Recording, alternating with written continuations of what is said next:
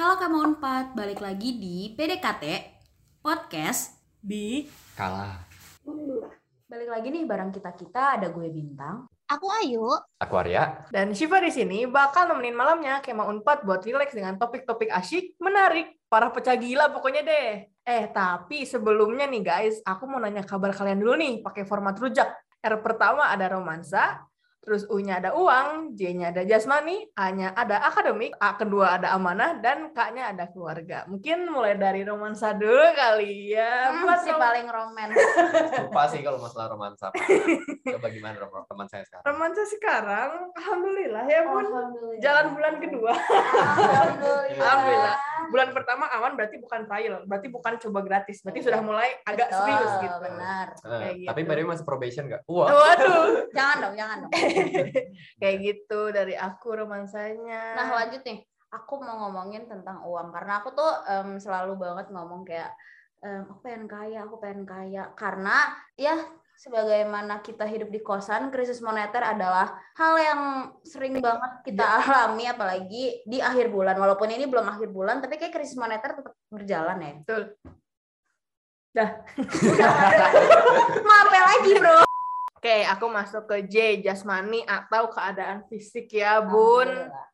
Agaknya mata panda ada lah, kantung mata ada gitu ya, pegel di punggung ada. Pokoknya harus sedia inilah apa namanya? Betul. Yang ditempel. Apa? Oyo. Oyo, astaga. Oke deh, lanjut aja deh ke A yang pertama gitu kan, yaitu akademik. Nah, kalau sendiri akademik itu agak gimana gitu, agak terancam cukup walaupun enak kata dengan kata cukup, tapi ingat cukup diawali dengan huruf C. Tapi seenggaknya belum disemprot dosen karena di apa kata depan huruf depan dari dosen itu D. Jalan. Tapi ada D yang enak. Apa? Dodol. Oh.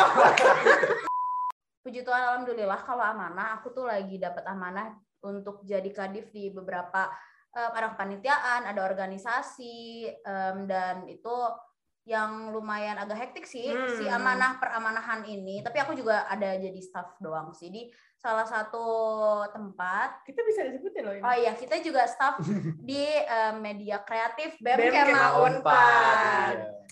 Aku juga lagi magang. Di salah satu, kalau misalnya bisa gue sebutin Unpad Internasional. Oh itu mah. Iya. Dah gitu aja sih sebenarnya, nggak banyak. Okay. Lanjut. Nah habis yang terakhir itu K itu keluarga. Alhamdulillah keluarga aku sehat semua. Kan sekarang COVID udah mulai turun ya, tapi tetap aja gak sih kita harus tetap jaga prokes biar makin landai grafiknya, nggak naik lagi gitu. Jadi stay safe kalian. Yes. Pesan dari anak kedokteran nih guys. Iya. Si paling relate ya. Iya. Terjun langsung ke lapangan. Betul. Nah, agaknya dilihat nih Teh Bintang tadi yang ngambil si ceritain tentang amanah. Tadi banyak banget kayak megang amanah gitu, dari mulai kadif sampai staff-staff gitu kan. Nah, jadi di kepanitiaan terus juga di organisasi kayak HIMA dan BEM tadi kan. Nah, ngomongin soal kepanitiaan nih ya. Pengen tahu dong satu kata buat kepanitiaan. Coba dari Cupah. Pasti kepanitiaan itu exciting, guys. Exciting. Kalau aku sendiri satu kata buat kepanitiaan itu menyenangkan. Aduh, kalau dari gue sendiri sih insightful. Si paling insightful. Kalau Ayu gimana, Ayu? Kalau aku sendiri satu katanya itu pastinya seru gak sih? Seru banget ya Allah. Seru banget.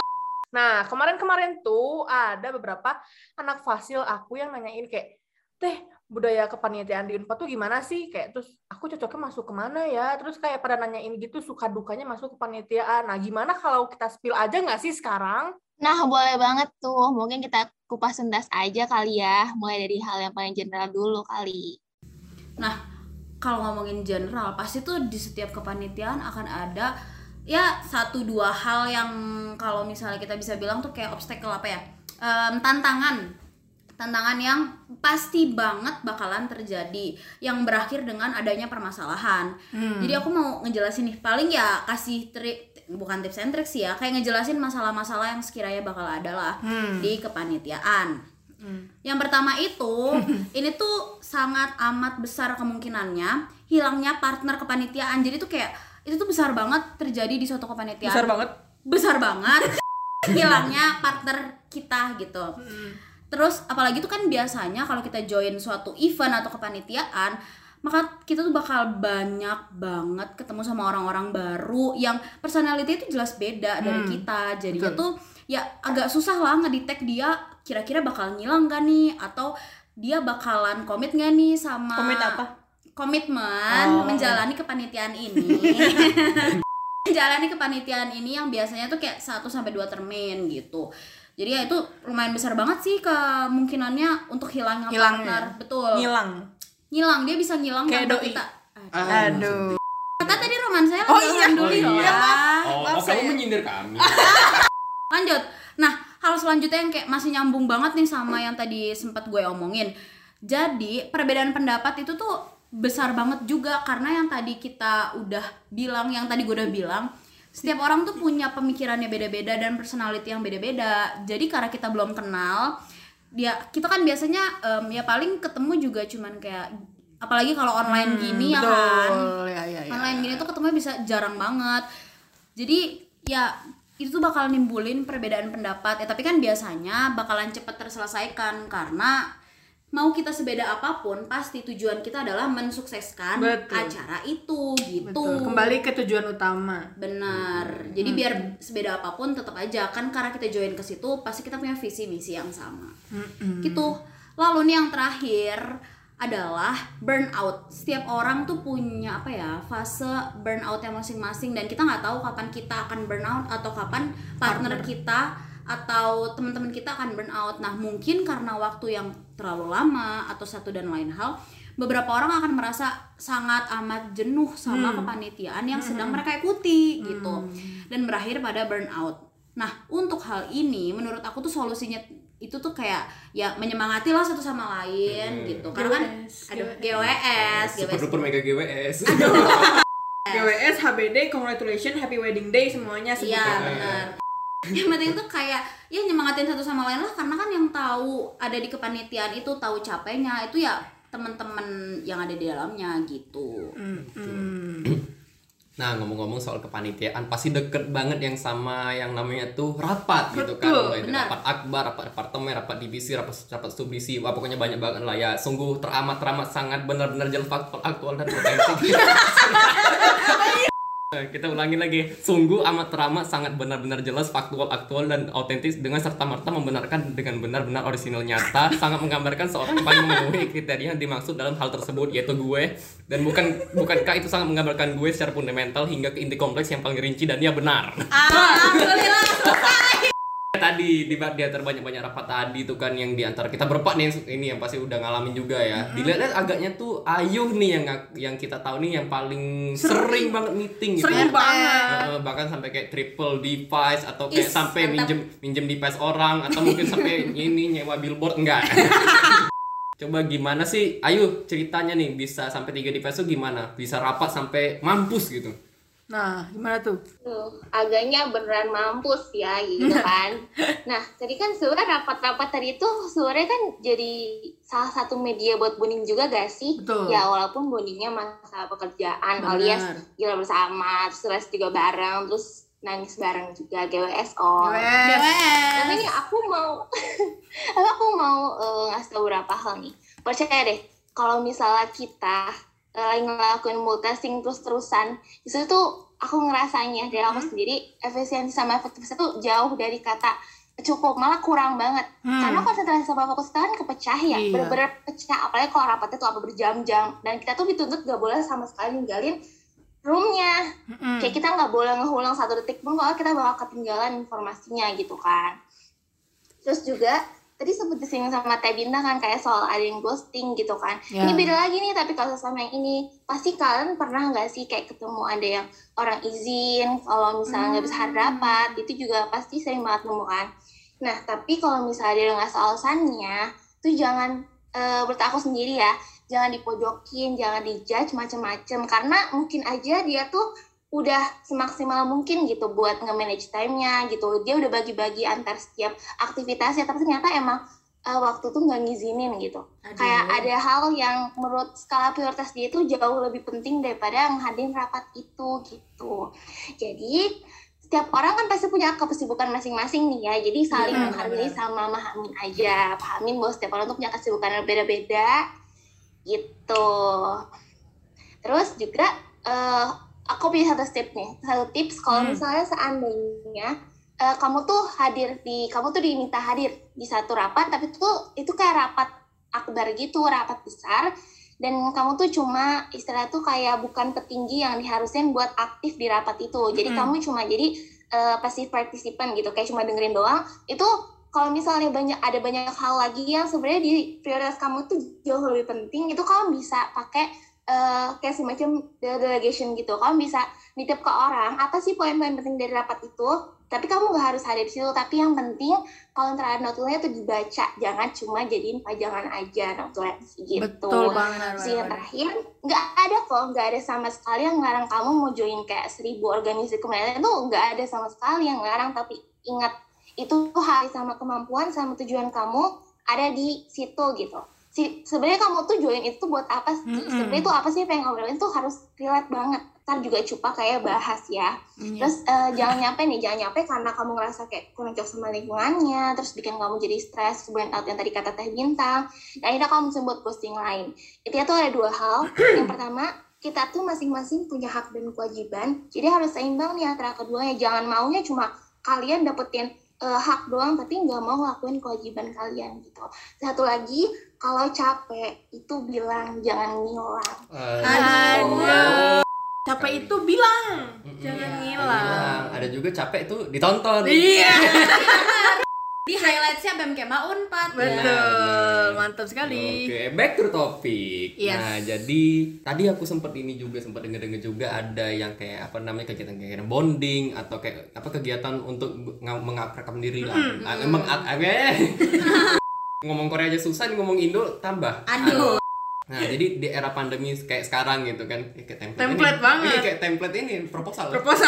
Satu-satunya cara buat kita bonding tuh ya udah pasti lewat meeting online gitu ya, walaupun ada beberapa yang offline juga kan, tapi kalau misalnya tuh kalau belum full team kan ya mau nggak mau kan ini juga online juga gitu, baik itu di Zoom meeting atau di Gmeet atau di video call. Aduh, sleep. Oh iya. Tapi itu tadi kalau offline juga nggak bisa seluruhnya gitu. Nah, tapi kan ada suatu budaya yang namanya tuh makrab, yang bertujuan buat ngakrabin anggota-anggota divisi atau departemen biasanya kan. Nah, tapi ada juga kan yang kalau online gini kan, makna makrab itu kan biasanya dibilang kan malam keakraban gitu kan. Nah, itu berubah jadi maksa akrab. Iya, betul banget. Orang pecah gila. Udah tahu nggak cocok dipaksa. Ya. Nah, gimana? Udah tahu satu itu apa, Bang? Nggak jadi. Kenapa sih bisa dibilang maksa akrab gitu? Kenapa tuh? Karena nggak jarang juga acara-acara bonding kayak gitu. Biasanya itu cuma bondingin yang aktif doang, yang misalnya selalu on cam, selalu on mic gitu kan. Terus yang pasif nanti ya gimana gitu nasibnya gitu kan. Masa udah pasif didiemin juga kan, udah dia cuek, nggak ada usaha juga. Aduh. Udah. Kenapa sih? Gitu. Kenapa ya butuh cerita? Kan belum lagi kalau yang memeriahkan acara bonding tuh kadang ini ya betul udah try hard banget, udah effort banget gitu kan, ini coba memeriahin tapi jadinya canggung atau awkward gitu. Aduh, tensin banget gitu. Kayak gimana teman-teman? Gimana, apakah menikmati acaranya? Krik-krik. Aduh. Nikmat banget. Aduh. Limiting aja udah.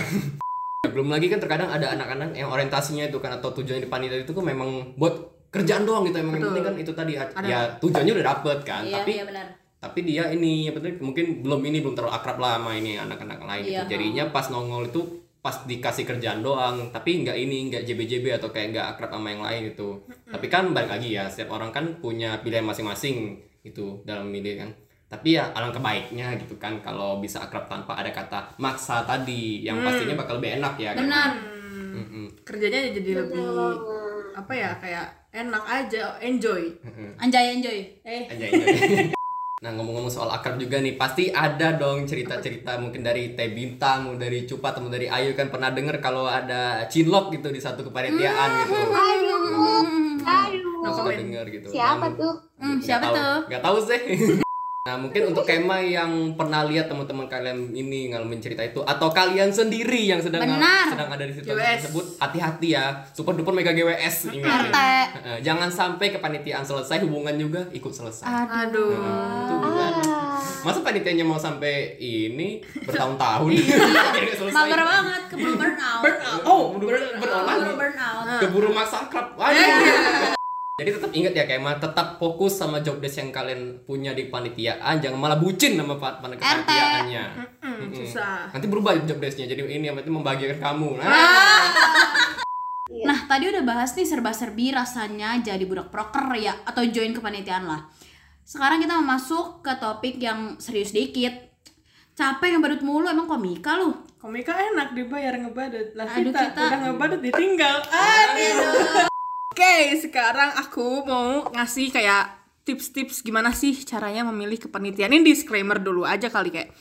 Jadi buat milih kepanitiaan itu balik lagi ke diri masing-masing. Alias kan setiap orang beda-beda ya. Orang manusia itu dinamis gitu. Nah, di sini kita cuma memberikan tips-tips dari kacamata orang atau kita yang udah pernah berkecimpung di dunia kepanitiaan atau organisasi ya, kayak gitu. Yang pertama, pasti banget harus mengenali diri kalian sendiri. Nah, menurut kita nih, ini merupakan hal yang paling mendasar banget gitu. Kayak mengenali diri kalian sendiri itu bukan pas kalian butuh buat join kepanitiaan doang atau organisasi doang, tapi kayaknya butuh di seluruh aspek kehidupan kalian gitu. Untuk mengenali diri sendiri gitu kan. Nah, kenapa sih? Kenapa penting buat mengenal diri sendiri kayak.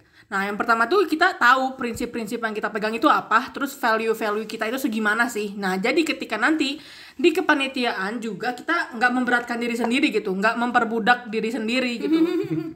Gitu. Terus juga kita bisa tahu nih, kita ini orangnya cenderung kerjanya sendiri atau kelompok sih. Terus apakah kita itu seorang inisiator atau eliminator gitu. Aduh. Terminator. Kita tuh tahu kayak batasan kita untuk menerima tekanan apa tuh? Tekanan kepanitiaan eksternal ataupun internal. Atasan. Gitu ya. Pokoknya jadi panit boleh, tapi jangan jadi budak gitu. Kita harus tahu batasan-batasan kita segimana kayak gitu.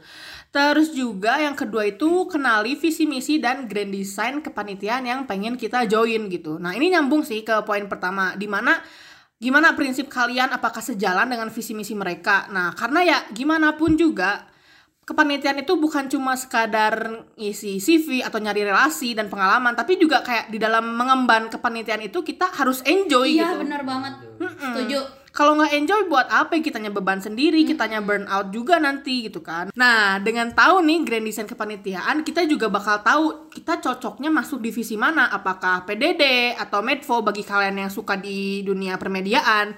Apakah MSDM atau PO bagi kalian yang suka ngedengerin orang curhat kayak gitu. Pokoknya pastiin kalian itu tahu apa yang bakal kalian hadapin dan juga jadinya kalian bisa mempersiapkan diri kalian gitu. Pokoknya do the things you love and love the things you do gitu. Aduh, si quotes abis.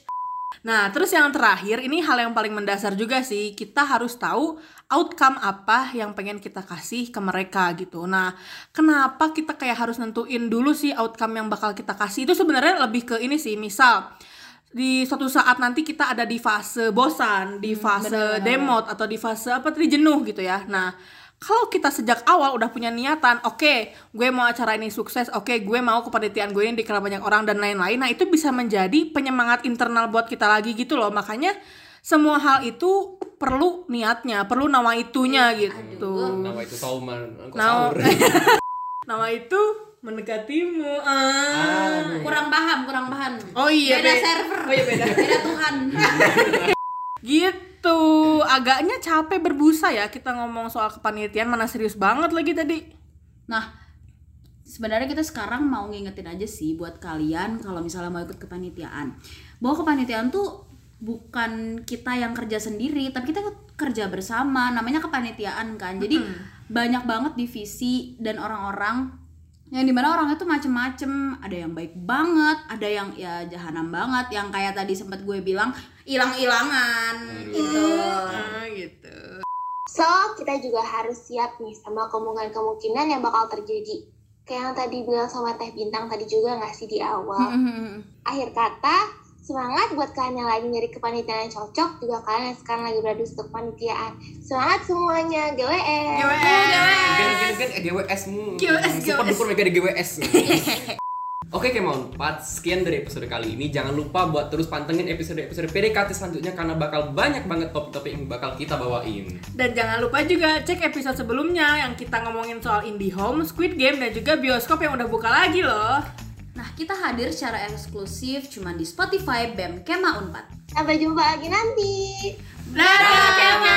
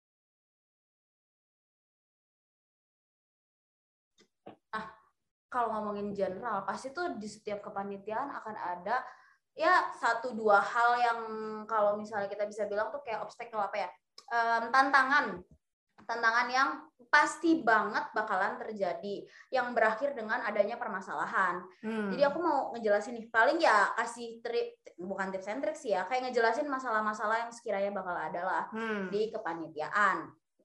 Yang pertama itu, ini tuh sangat amat besar kemungkinannya hilangnya partner kepanitiaan. Jadi tuh kayak itu tuh besar banget terjadi di suatu kepanitiaan. Besar banget hilangnya partner kita gitu. Terus apalagi itu kan biasanya kalau kita join suatu event atau kepanitiaan, maka kita tuh bakal banyak banget ketemu sama orang-orang baru yang personality itu jelas beda dari kita. Jadinya tuh ya agak susah lah ngedetect dia kira-kira bakal ngilang gak nih, atau dia bakalan komit gak nih sama komitmen menjalani kepanitiaan ini menjalani kepanitiaan ini yang biasanya tuh kayak 1-2 termin gitu. Jadi ya itu lumayan besar banget sih kemungkinannya untuk hilang partner. Ngilang, dia bisa ngilang kayak doi. Aduh. Kata tadi roman saya kamu menyindir kami. Ya aku menyindir kalian pada badut nih, gimana sih? Iya sih, badut banget gue. Next, lanjut. Nah, kalau selanjutnya yang kayak masih nyambung banget nih sama yang tadi sempat gue omongin. Jadi perbedaan pendapat itu tuh besar banget juga, karena yang tadi gue udah bilang setiap orang tuh punya pemikirannya beda-beda dan personality yang beda-beda. Jadi karena kita belum kenal, kita kan biasanya ya paling ketemu juga cuman kayak, apalagi kalau online gini ya kan, online gini tuh ketemunya bisa jarang banget. Jadi ya itu tuh bakal nimbulin perbedaan pendapat. Tapi kan biasanya bakalan cepat terselesaikan karena mau kita sebeda apapun, pasti tujuan kita adalah mensukseskan acara itu, gitu. Kembali ke tujuan utama. Benar. Jadi biar sebeda apapun tetap aja kan, karena kita join ke situ pasti kita punya visi misi yang sama. Gitu. Lalu nih yang terakhir adalah burnout. Setiap orang tuh punya fase burnoutnya masing-masing, dan kita nggak tahu kapan kita akan burnout atau kapan partner kita atau teman-teman kita akan burnout. Nah, mungkin karena waktu yang terlalu lama atau satu dan lain hal, beberapa orang akan merasa sangat amat jenuh sama kepanitiaan yang sedang mereka ikuti gitu, dan berakhir pada burnout. Nah, untuk hal ini menurut aku tuh solusinya itu tuh kayak ya menyemangatilah satu sama lain gitu. Karena kan super duper mega GWS. GWS, HBD, congratulations, happy wedding day semuanya. Iya, benar. Yang penting tuh kayak ya nyemangatin satu sama lain lah, karena kan yang tahu ada di kepanitiaan itu tahu capeknya itu ya teman-teman yang ada di dalamnya gitu. Nah, ngomong-ngomong soal kepanitiaan pasti deket banget yang sama yang namanya tuh rapat. Betul, gitu kan, mulai dari rapat akbar, rapat departemen, rapat divisi, rapat subdivisi, pokoknya banyak banget lah ya. Sungguh teramat sangat benar-benar jelas faktor aktual dan potensi. Sudah nyiapin. Kita ulangin lagi. Sungguh amat teramat sangat benar-benar jelas faktual, aktual, dan autentis, dengan serta-merta membenarkan dengan benar-benar orisinal nyata, sangat menggambarkan seorang yang paling memenuhi kriteria yang dimaksud dalam hal tersebut, yaitu gue. Dan bukankah itu sangat menggambarkan gue secara fundamental hingga ke inti kompleks yang paling rinci, dan ya benar. Alhamdulillah, selesai. Ya tadi di antara banyak-banyak rapat tadi itu kan, yang di antara kita berempat nih ini yang pasti udah ngalamin juga ya. Dilihat agaknya tuh Ayu nih yang kita tahu nih yang paling sering banget meeting gitu. Bahkan sampai kayak triple device, atau kayak sampai minjem device orang, atau mungkin sampai ini nyewa billboard, enggak. Keren meeting. Kan coba gimana sih Ayu ceritanya nih bisa sampai 3 device tuh gimana? Bisa rapat sampai mampus gitu. Nah, gimana tuh? Agaknya beneran mampus ya gitu kan. Nah, tadi kan sebenarnya rapat-rapat tadi itu sebenarnya kan jadi salah satu media buat bonding juga gak sih? Ya walaupun bondingnya masalah pekerjaan alias gila bersama, terus stres juga bareng, terus nangis bareng juga, GWS all. Tapi nih aku mau ngasih tau berapa hal nih. Percaya deh, kalau misalnya kita lagi ngelakuin multitasking terus-terusan, disitu tuh aku ngerasanya dari aku sendiri, efisiensi sama efektivitas itu jauh dari kata cukup, malah kurang banget. Karena konsentrasi sama fokus kita kan kepecah ya, benar-benar pecah, apalagi kalau rapatnya tuh apa berjam-jam, dan kita tuh dituntut gak boleh sama sekali ninggalin roomnya. Kayak kita gak boleh ngulang satu detik pun kalau kita bakal ketinggalan informasinya gitu kan. Terus juga tadi sempat disinggung sama Teh Bintang kan, kayak soal ada yang ghosting gitu kan. Ini beda lagi nih, tapi kalau sama yang ini, pasti kalian pernah nggak sih kayak ketemu ada yang orang izin, kalau misalnya nggak bisa hadir rapat, itu juga pasti sering banget nemu kan. Nah, tapi kalau misalnya dia nggak soal alasannya, tuh jangan, menurut aku sendiri ya, jangan dipojokin, jangan dijudge macam-macam, karena mungkin aja dia tuh udah semaksimal mungkin gitu buat nge-manage time-nya gitu. Dia udah bagi-bagi antar setiap aktivitasnya, tapi ternyata emang waktu tuh nggak ngizinin gitu. Kayak ada hal yang menurut skala prioritas dia itu jauh lebih penting daripada ngehadirin rapat itu gitu. Jadi, setiap orang kan pasti punya kesibukan masing-masing nih ya. Jadi, saling menghargai sama memahami aja. Pahamin bahwa setiap orang tuh punya kesibukan berbeda-beda gitu. Terus juga... aku punya satu tips kalau misalnya seandainya kamu tuh diminta hadir di satu rapat, tapi tuh itu kayak rapat akbar gitu, rapat besar, dan kamu tuh cuma istilah tuh kayak bukan petinggi yang diharusin buat aktif di rapat itu. Jadi kamu cuma jadi passive participant gitu, kayak cuma dengerin doang. Itu kalau misalnya ada banyak hal lagi yang sebenarnya di prioritas kamu tuh jauh lebih penting, itu kamu bisa pakai kayak semacam delegation gitu. Kamu bisa nitip ke orang, apa sih poin-poin penting dari rapat itu, tapi kamu nggak harus hadir di situ. Tapi yang penting, kalau terhadap notulnya tuh dibaca, jangan cuma jadiin pajangan aja notulnya gitu. Terus yang terakhir, kayak gitu. Terus yang terakhir banget, nggak ada sama sekali yang ngelarang kamu mau join kayak 1000 organisasi kemudian itu, nggak ada sama sekali yang ngelarang. Tapi ingat, itu hari sama kemampuan sama tujuan kamu ada di situ gitu. Sebenarnya kamu tuh join itu buat apa sih? Sebenarnya itu apa sih yang kamu lakuin, itu harus relate banget. Ntar juga coba kayak bahas ya. Terus jangan nyampe karena kamu ngerasa kayak kurang cocok sama lingkungannya, terus bikin kamu jadi stres, burn out yang tadi kata Teh Bintang, dan akhirnya kamu bisa buat ghosting lain.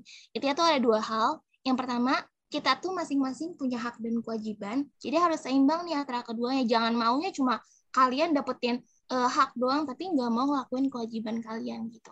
Satu lagi, kalau capek itu bilang, jangan ngilang gitu.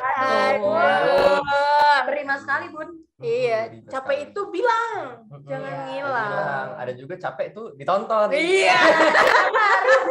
Di highlight-nya BEM Kema Unpad. Betul. Mantap sekali. Oke, back to topic. Yes. Nah, jadi tadi aku sempat denger-denger juga ada yang kayak kegiatan-kegiatan bonding atau kayak kegiatan untuk mengakrabkan diri lah.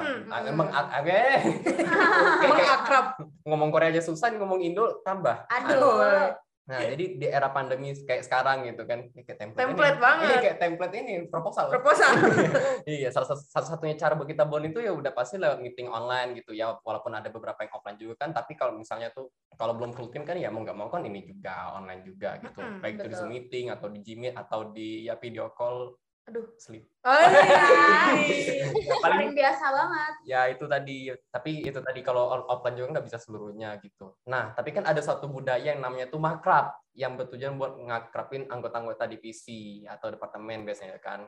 Nah, tapi ada juga kan yang kalau online gini kan, makna makrab itu kan biasanya dibilang kan malam keakraban gitu kan. Nah, itu berubah jadi maksa akrab. Iya, betul banget. Udah tahu nggak cocok dipaksa. Ya. Nah, gimana? Udah tahu satu itu apa, Bang? Nggak jadi. Satu seksualitas. Enggak. Aduh. Kan. Kenapa sih bisa dibilang maksa akrab gitu? Nah, karena nggak jarang juga acara-acara bonding kayak gitu. Biasanya itu cuma bondingin yang aktif doang, yang misalnya selalu on cam, selalu on mic gitu kan. Terus yang pasif nanti ya gimana gitu, nasibnya gitu kan. Masa udah pasif didiemin juga kan? Udah dia cuek, nggak ada usaha juga. Aduh.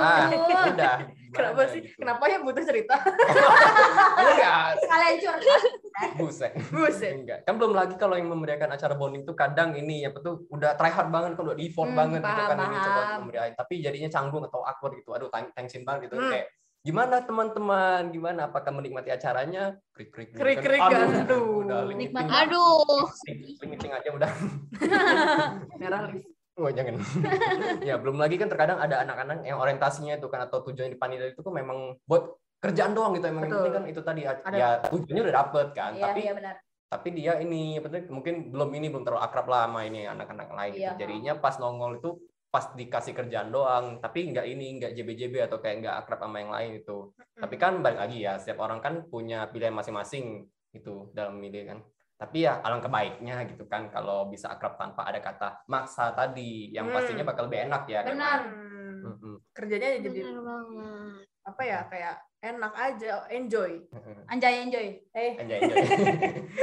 Ya gitulah kira-kira. Nah, ngomong-ngomong soal akrab juga nih, pasti ada dong cerita-cerita mungkin dari Teh Bintang, mau dari Cupa, atau dari Ayu, kan pernah dengar kalau ada cinlok gitu di satu kepanitiaan gitu. Aduh. Siapa tuh? Nggak tahu sih. Nah, mungkin untuk tema yang pernah lihat teman-teman kalian ini ngalamin cerita itu, atau kalian sendiri yang sedang ada di situasi tersebut, hati-hati ya, super duper mega GWS. Ingat, jangan sampai kepanitiaan selesai, hubungan juga ikut selesai. Aduh. Masa panitianya mau sampai ini bertahun-tahun? Iya. Mager banget, keburu burnout. Keburu masa akrab.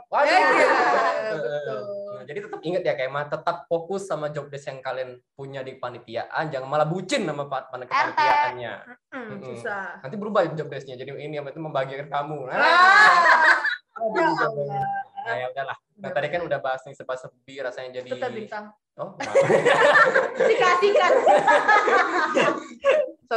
Paling hayu.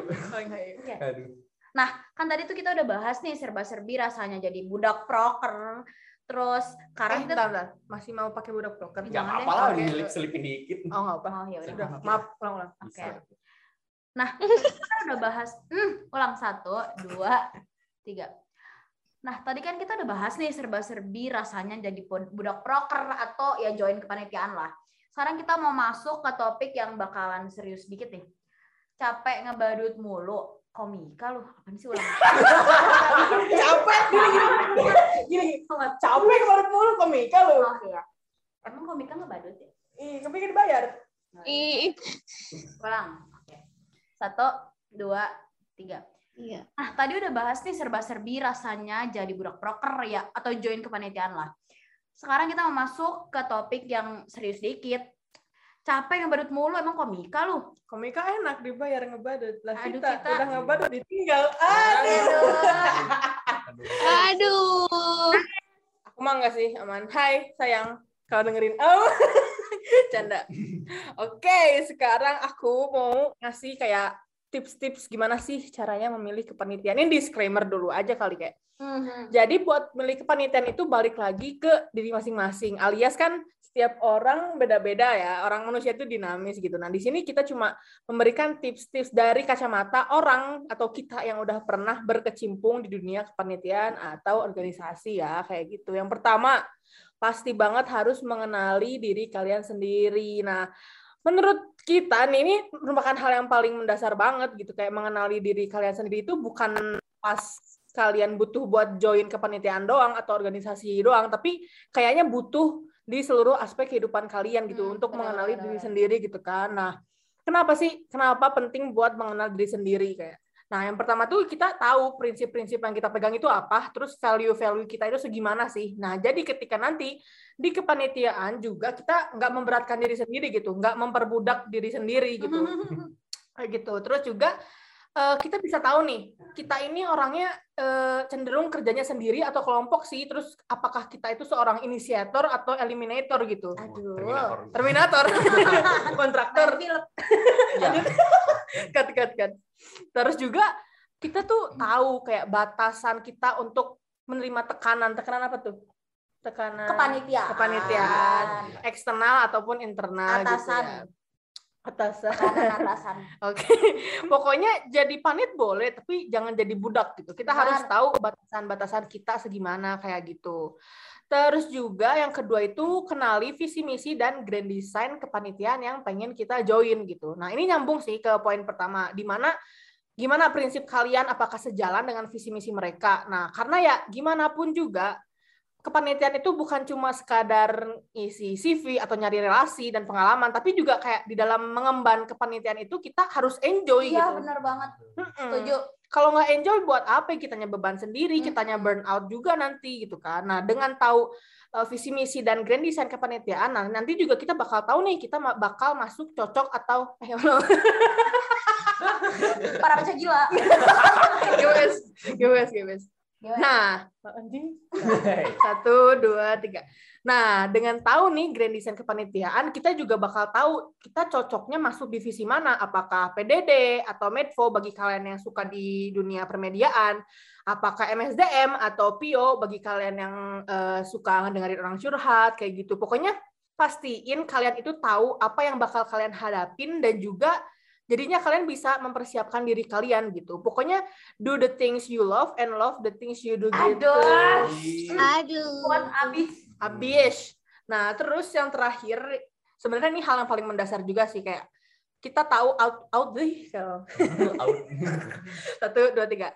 Nah, terus yang terakhir, ini hal yang paling mendasar juga sih, kita harus tahu outcome apa yang pengen kita kasih ke mereka gitu. Nah, kenapa kita kayak harus nentuin dulu sih outcome yang bakal kita kasih? Itu sebenarnya lebih ke ini sih, misal di suatu saat nanti kita ada di fase bosan, di fase demot, atau di fase jenuh gitu ya. Nah, kalau kita sejak awal udah punya niatan, oke, gue mau acara ini sukses, oke, gue mau kepanitiaan gue ini dikenal banyak orang, dan lain-lain, nah itu bisa menjadi penyemangat internal buat kita lagi gitu loh. Makanya semua hal itu perlu niatnya, perlu nawaitunya gitu. Nawaitu tauman, aku sahur.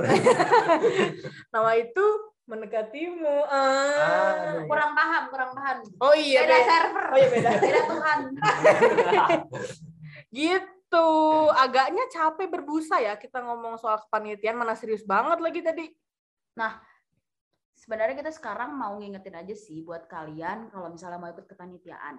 Bahwa kepanitiaan tuh bukan kita yang kerja sendiri, tapi kita kerja bersama, namanya kepanitiaan kan. Jadi banyak banget divisi dan orang-orang yang dimana orangnya tuh macem-macem, ada yang baik banget, ada yang ya jahanam banget, yang kayak tadi sempat gue bilang ilang-ilangan gitu. Gitu.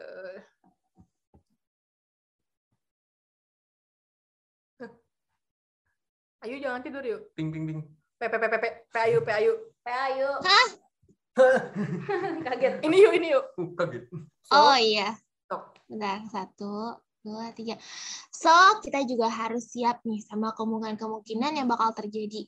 Kayak yang tadi bilang sama Teh Bintang tadi juga nggak sih di awal.